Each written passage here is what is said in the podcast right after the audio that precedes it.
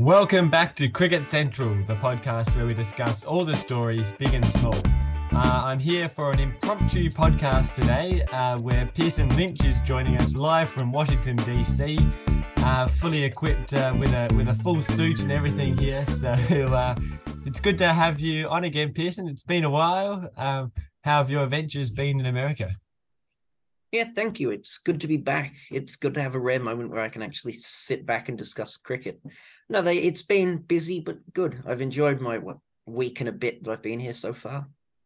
Yeah, right. Well, I, I hope you haven't uh, forgotten about cricket being in the, you know, the the land of the heathens who who don't like cricket over there in America. But uh, I'm sure that the activities in Pakistan, where with England's success, have have uh, have given you your your share of cricketing news. Uh, and of course, we've got Ethan Prabs here as well um, to discuss. I think Pearson's only got about 40 minutes or so, so we'll probably just stick to the England and Pakistan series here, where we've got plenty to talk about. Uh, obviously, the first test in Rawalpindi, it seemed for probably almost four of the five days that the the big story, or perhaps the only story coming out of it, was going to be just how poor that pitch was.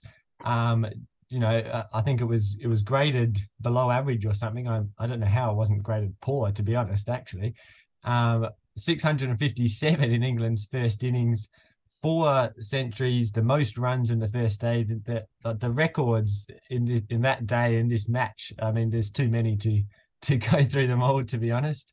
Uh, then Pakistan responded with 579 with centuries to Abdullah Shafiq, Imam ul Haq, and Babar Azam. Uh, but then England sort of single handedly decided to make a match of it uh, in just 35 overs, scoring 264 runs and then declaring um, in their second innings. Um, Harry Brook with 87 off 65 being the big uh, star in that innings. And that meant that um, Pakistan needed, I think it was 343 runs. Is that right? To um it, in the in the second innings, um they got it looked like they were going to get uh pretty close there, but in the end, um it was Ollie Robinson and Jimmy Anderson both with four wickets who scripted an incredible victory uh for England on the fifth day.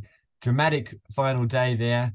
Um, fantastic to watch. And Pearson, um, another great victory for this new I don't want to call it Bazball anymore because I've heard that McCullum doesn't like it being called that, but this new aggressive style um, of cricket that you guys play. Yeah, it definitely suggested our style works. I think you, I mean, the obvious thing to do is, of course, to compare it to the last test played at Rawalpindi between Australia and Pakistan, in which 14 wickets fell across the entire match, as opposed to high 30s in our game. I think the reason, well, in all honesty, I think England are probably the only side that could have gotten a result out of that pitch. That was that first innings was an anomaly. If my memory serves me correctly, no side has ever hit 500 at more than 4.5 runs and over, and then England did it in almost seven. That isn't a conventional test innings in any way. I think the fact we bat so aggressively is the reason we will see more results. I know we constantly go on about the we would never take a draw thing. I don't particularly love that, I'll be honest. I actually thought we made a mistake to declare when we did. It turned out to be a nigh on masterful decision, considering we won with about 10 minutes left in the day's play. So we did need those overs. But no, I, th- I think the fact we could hit 500 on day one of a test match did mean that regardless of the fact the pitch was flat, we would always have a good three, three and a half days to bowl at Pakistan. I think that has to be the thing that's most credited. Obviously, the bowling was, particularly in that fourth innings, the bowling was excellent. But I do think the main thing to take out of it is on flat wickets, and maybe it's something other teams could look into is if you want to win on a, such a flat wicket, you need to bat with a lot of aggression just to give yourself the time to force a result. And I think, although you may not like Bazball and nor does McCullum, I think Bazball is probably here to stay, and that's probably evidence as to why it is here to stay.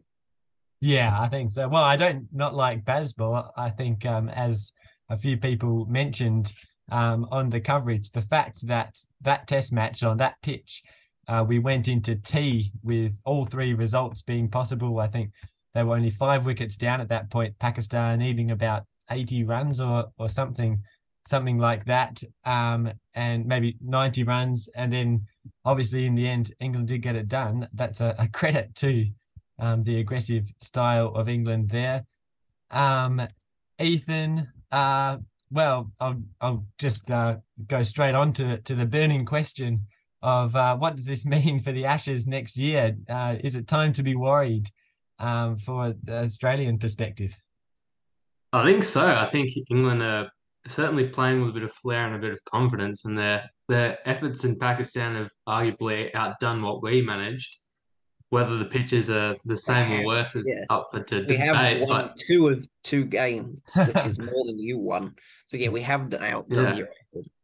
So I mean, off the back of that, I think that there is some cause for concern. I, I think it's very feasible that you know, the Aussies might get blown away. I think last Ashes we sort of built a bowling attack around low economy bowling with tight spells, and that was one of the reasons why we didn't actually pick Starc for a number of those tests. But certainly, if the English batsmen are prepared to play aggressively, it might be challenging for our line and length bowlers like Hazlewood to really settle in. And I think that could be a, a major point of, of contention in that series it'll be interesting if someone who has the control of uh, Scott Boland gets a chance and seeing how England try and bash him around because he's probably one of the lowest economy bowlers in cricket at the minute. But I think certainly England's bowling has always been their sort of strong point, and their batting has been over reliant on Root and Stokes. And I think we're seeing the emergence of players like Duckett, Pope, and Brook and I think there is some cause for concern there, and especially in England's home conditions where we haven't really won a series in a number of years, it might be very, very challenging even to retain the Ashes. Yeah, uh, I think I think it is a worry. Um, and, just the other question, I guess, is: Do you think that other sides and Australia in particular should try to adopt um, a more aggressive style? We saw Pakistan's approach um, in in both of their batting innings in in the first test in particular, um, they definitely didn't try to to emulate it at all. They just tried to to play their game, and I guess you can say that didn't really work. Do you think that other sides need to catch on to this?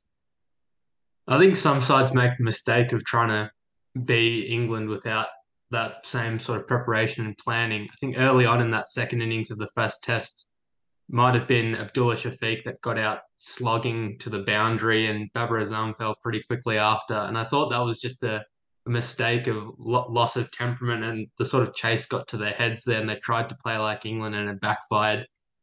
On, honestly, probably for the bulk of those games, Pakistan were arguably on top until maybe the final session. So I think their strategy for keeping it normal is is probably the way to go. And if other sides do choose to pursue this aggressive route in Test cricket, I think you need the the players for it, but also the planning. So I w- I wouldn't think it's something you adopt midway through a test. And I think teams can fall for the mistake of trying to adopt it too early and end up getting caught on the boundary as we saw. What do you think, Pearson? Well, I I mean I'm I'm left unsure. I think England's side does suit this style better than a lot of other teams. I don't think this England side is composed of players with exceptional techniques.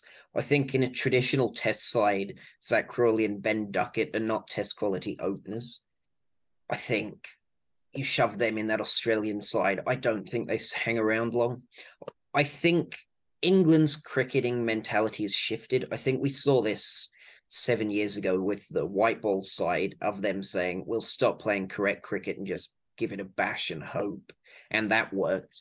Maybe it will work again. My suspicion is having looked at how other sides reacted to England in white ball cricket, not many teams mimicked England's style. The one side that did attempt it was Australia in 2018. They got whitewashed and they never attempted it again. So there is probably a train of thought out there that teams aren't advantaged by playing in that style. I still think traditional test cricket in the way it's played with a solid defense at a strike rate of 45 that's been around for 130 years there's no obvious reason why England playing well for nine test matches is sufficient to revolutionize 130 years. I still think there's value in solid cricket. I think the two sides that will make the World Test Championship final are probably India and Australia. They are characterized by solid defensive cricket. Yes, they have counter-attacking batsmen. They don't go at seven and over and hit 500. That's quite unique. So I think it's too early to say. Should Australia adopt Bazball? No. They don't lose enough. If they start getting walloped by everyone, if you get whitewashed in the ashes, maybe make some changes. But you've got to be doing poorly to take on England's style, I think. England adopted this because they'd won one test in 17. They needed something different. And this England side are clearly led by some form of self belief that's unrivaled across cricket. Australia's closer to winning 16 of their last 17 than one of their last 17. So I think it's too early to suggest we need a revolutionary change in the style of established strong cricketing nations. Might it come a few years down the track? Maybe. But right now, is it are they best off mimicking England? No, they're not. They just beat us 4 0 a year ago. You may as well stick with the tried and trusted method, and you can adapt if it fails. But for now, I'd see no reason to change. Yeah, I think the one thing that, um, well, I would hope um, potentially did catch on a bit more is the more aggressive approach when it comes to declarations uh, and the focus on getting a win over a draw. I think for too long there has been a focus. Uh, the sort of the thinking is, you know, first you got to play for the draw first, and then go for the win. Only if you definitely can't lose. And I think, um, hopefully, for the for the good of cricket, I think it, it is better when we we see something like that first test where they they do make the aggressive de- declaration. Um, a couple other points is obviously England's your lineup here um, has had quite a few new names uh, who have have performed pretty well. Harry Brook and, and Ben Duckett, um, in particular, Harry Brook's just been hitting the cover off the ball like like no one else has. Um, two centuries, um, and uh, Ben Duckett, I think, with a couple quick fifties as well. How have you seen their performances? Well, Brook is clearly very good. He averaged 100 plus in county cricket. So I think the expectation was he was fairly the next cab off the rank. I found it interesting uh, in the post match press conference of the second test. Stokes' comparison was that Brook plays in the same style as Kohli was his idea. It's a simple, uncomplicated technique that probably lends itself to all three formats. I think it's probably a bit early to go that far, but I do think he seems an obvious all format mainstay for this England side for a while. He seemed to just love Pakistan. He averaged 70 odd in the T20 series, and he's now averaging 80 odd in the Test series. But yeah, this has certainly been a good start to life for him. He's like Duckett, who I'll come to in a second. They both suit the style that we play quite well. They're both aggressive players you do feel if anyone's going to break Gilbert Jessop's record for the fastest England 100, it will probably be Harry Brook. That was set in the first ever test match England played, and it's felt under constant threat for a good year or so now. I do think Brook will eventually beat it. But yes, he looks very dependable. I'd be surprised if he went anywhere for a while. Duckett, the jury is still out for a lot of people on Duckett he's played very well. He got, well, at least according to the PCA, the Professional Cricketers Association in the UK, he was adjudged man of the match for this game, hitting 69 off 43, I think, and a 78 in the second innings. It was two very impressive performances. He, of course, hit 100 in his first test of the series as well, alongside a golden duck. But he has impressed. He's clearly a very proficient player of spin. He's probably the best sweeper of the ball in England, if not in world cricket, which does come to his benefit. The question will be as someone who is an ultra aggressive player that generally bats number three, if he can do this in overcast conditions with a seeming Dukes ball, that I'm less confident of compared to Harry Brook. But for now, he's certainly done enough. I would argue he's usurped Crawley in the pecking order. Whether England would say the same, I'm not so sure. They still have an unusual fetish for Zak Crawley, so I can't really comment. But I do, I do think this looks as solid of an England batting lineup as we've had in a while.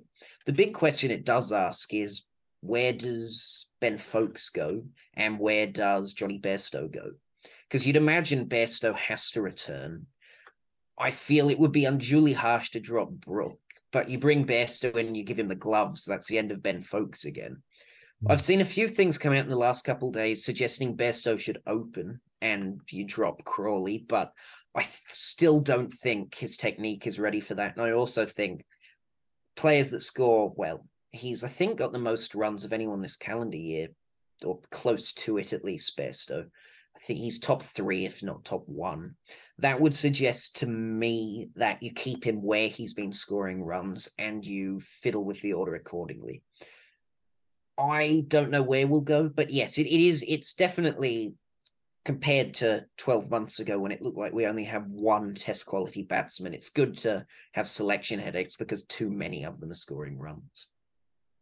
Yeah, I think there was someone saying that Ben Foakes is could be the unluckiest cricketer ever if he if he doesn't get back in the team. I think it's twice now that he's got injured and then not got back in the team afterwards. Yeah. So, uh, of course he, he averaged 40 in the summer too. So he had a breakout that summer with the bat. It's very harsh to even consider dropping him, but at the same time, you can't drop Stokes, you can't drop Brook, you can't drop Bairstow, and there's no obvious way in which you could see Ben Foakes opening the batting. So I, my suspicion is long term we will see the end of Ben Foakes, despite that being incredibly harsh.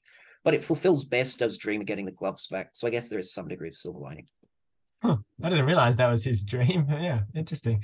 Yeah. All right. Um, uh, I guess just quickly from the flip side of things, uh, on Pakistan's perspective, Ethan, what what could they have done better? Really, obviously missing their star bowler in um, Shaheen Shah Afridi um, didn't help. Uh, but and as you say, they've been close or even ahead in in both matches at stages, but just just um, have been out outmaneuvered and outplayed ultimately by England.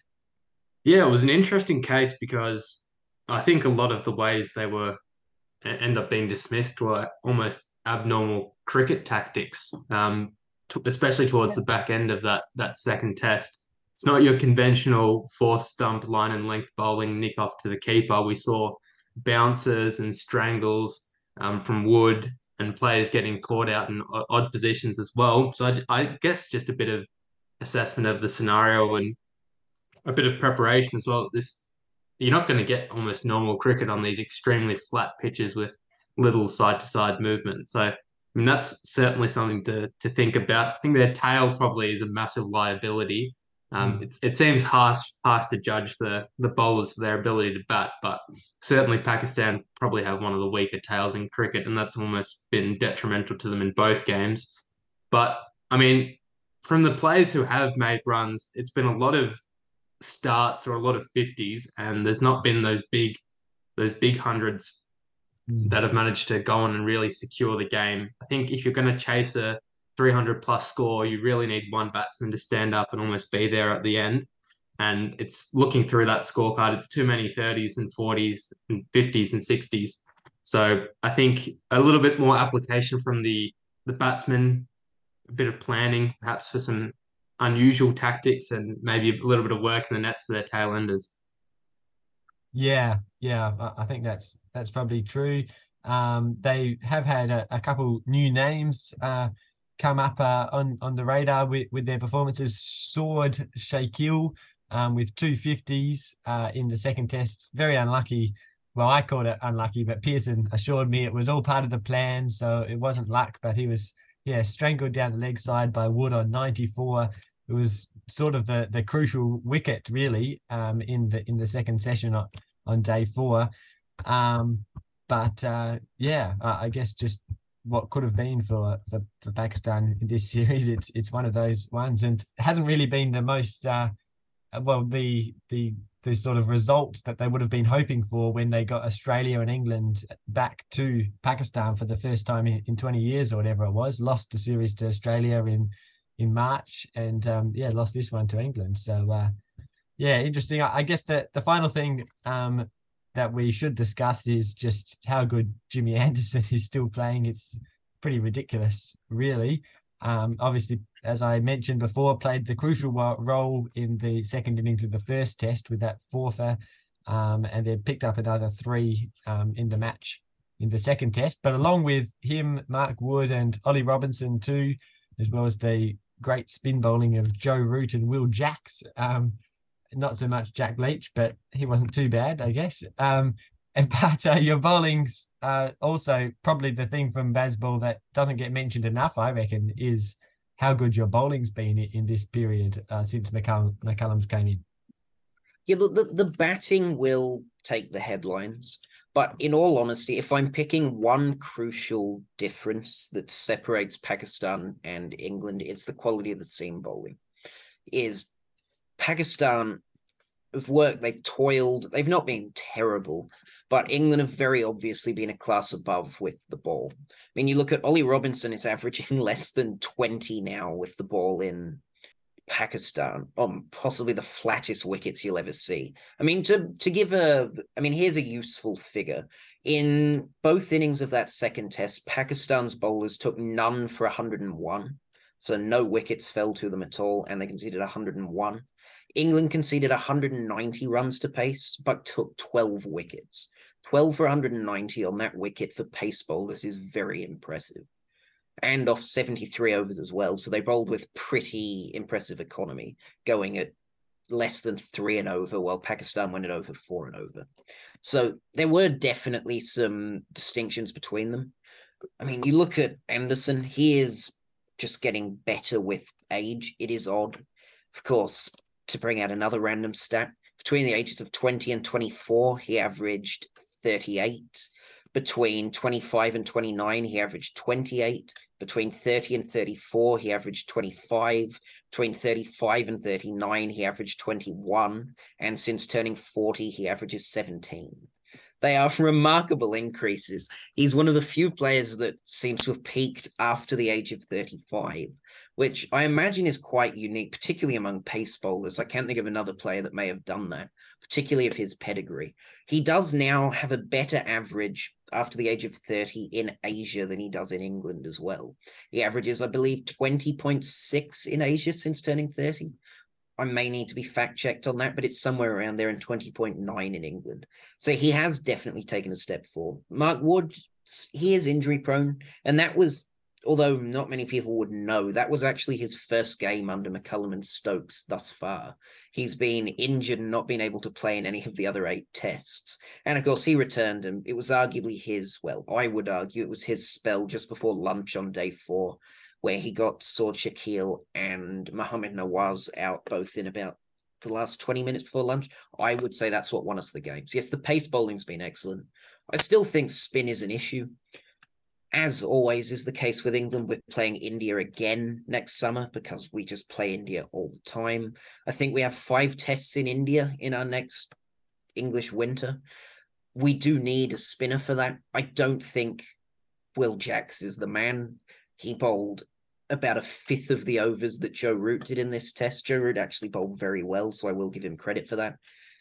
Will Jacks was great on debut. He did take six in his first ever innings, but he is a part-time spinner in reality, at least on a test level, and is picked primarily for his batting for this county. So it's tough to say he should be there as a spinner. And Jack Leach, he's done well to avoid criticism, to be honest not many seem willing to criticize him, despite the fact he's averaging 40 under McCullum, which is not great, particularly when you consider he took a 10 for in one of those games. So I still think the jury's out on Jack Leach. He has now taken 100 wickets for England, which suggests we may just stick with him. But I do wonder whether in the third test we'll give Rehan Ahmed, the 18 year old wonder kid, a run out because he adds a bit more to the tail than Leach does. And maybe his googlies can have an effect like Abrar Ahmed's 11 for did. But yes, the spin needs a bit of work, but the pace bowling has been superb all tour. Yeah, yeah. Just one thing I noticed, and Ethan mentioned it as well, is just the adaptability um, that you have in different tactics you use. I think that was one thing Australia could have done better um, when we went to Pakistan. You know, we're very fixed in our ways, sort of in the way our pace bowlers bowl, and even even in the the use of Nathan Lyon for so many overs, I think we sort of just said, you know, it's Pakistan, so we're going to have Lyon and um, uh, what's his name, the other leg spinner, um, but I always forget his name. But uh, and but you've seen England Swepson. Swepson, that's his name. Yeah. um, but um, you've seen England more willing to actually uh, change things up a lot more, and it, it's worked to, to great effect so far. Okay, well, um, I know Pearson, you have to go, so we'll come to an end here. But I before before we end, I would um, just offer my commiserations for England's loss in the football World Cup. Uh, yeah, it's still not still not coming home. We're very disappointed by that. It's it's harder to take because we were the better side in that France game. I'd be okay with it if we just lost heavily and they dominated. It's the fact we probably deserved to go through and actually play quite well. I know this is a cricket podcast, but I'll bring out some random football stats. We were well ahead on XG in that game, which is why I'm frustrated. XG being expected goals for the uninitiated, measuring the quality of chances and how many goals they would reasonably provide in the average game. But France did enough. I must admit, we didn't, despite playing well, I didn't think we ever looked like scoring. It did feel like a game where we needed those penalties to score. I didn't think France looked particularly like scoring either, to be honest. But it, it, it was a watchable game, very frustrating when, of course, Kane missed. I think it, it lends itself to a more interesting semi final with the political and cultural background of Morocco and France. But yes, of course, I'd have rather had England there. I now have to hope that Morocco can bring the World Cup home for Africa. But we'll have to wait and see. Disappointing result, but at least England cricket has made up for that with some very good results. yeah, yeah. I'm not sure. Uh, I think there'll be a few cities around Europe that could be hoping that Morocco don't win uh, with the celebrations they've been having. Uh, amazing scenes, but it's a, a great story uh, nonetheless. All right. Well, yeah, thanks for coming on, Pearson. It's good to get your views on uh, England's performances finally. Um, and Ethan, as always, I, I, always know that you'll you'll come on, so it's good to have that. Uh, and thank you all for listening. We'll be back maybe for Australia South Africa preview or, or something for that um, uh, in the coming days. Uh, but for now, it's goodbye.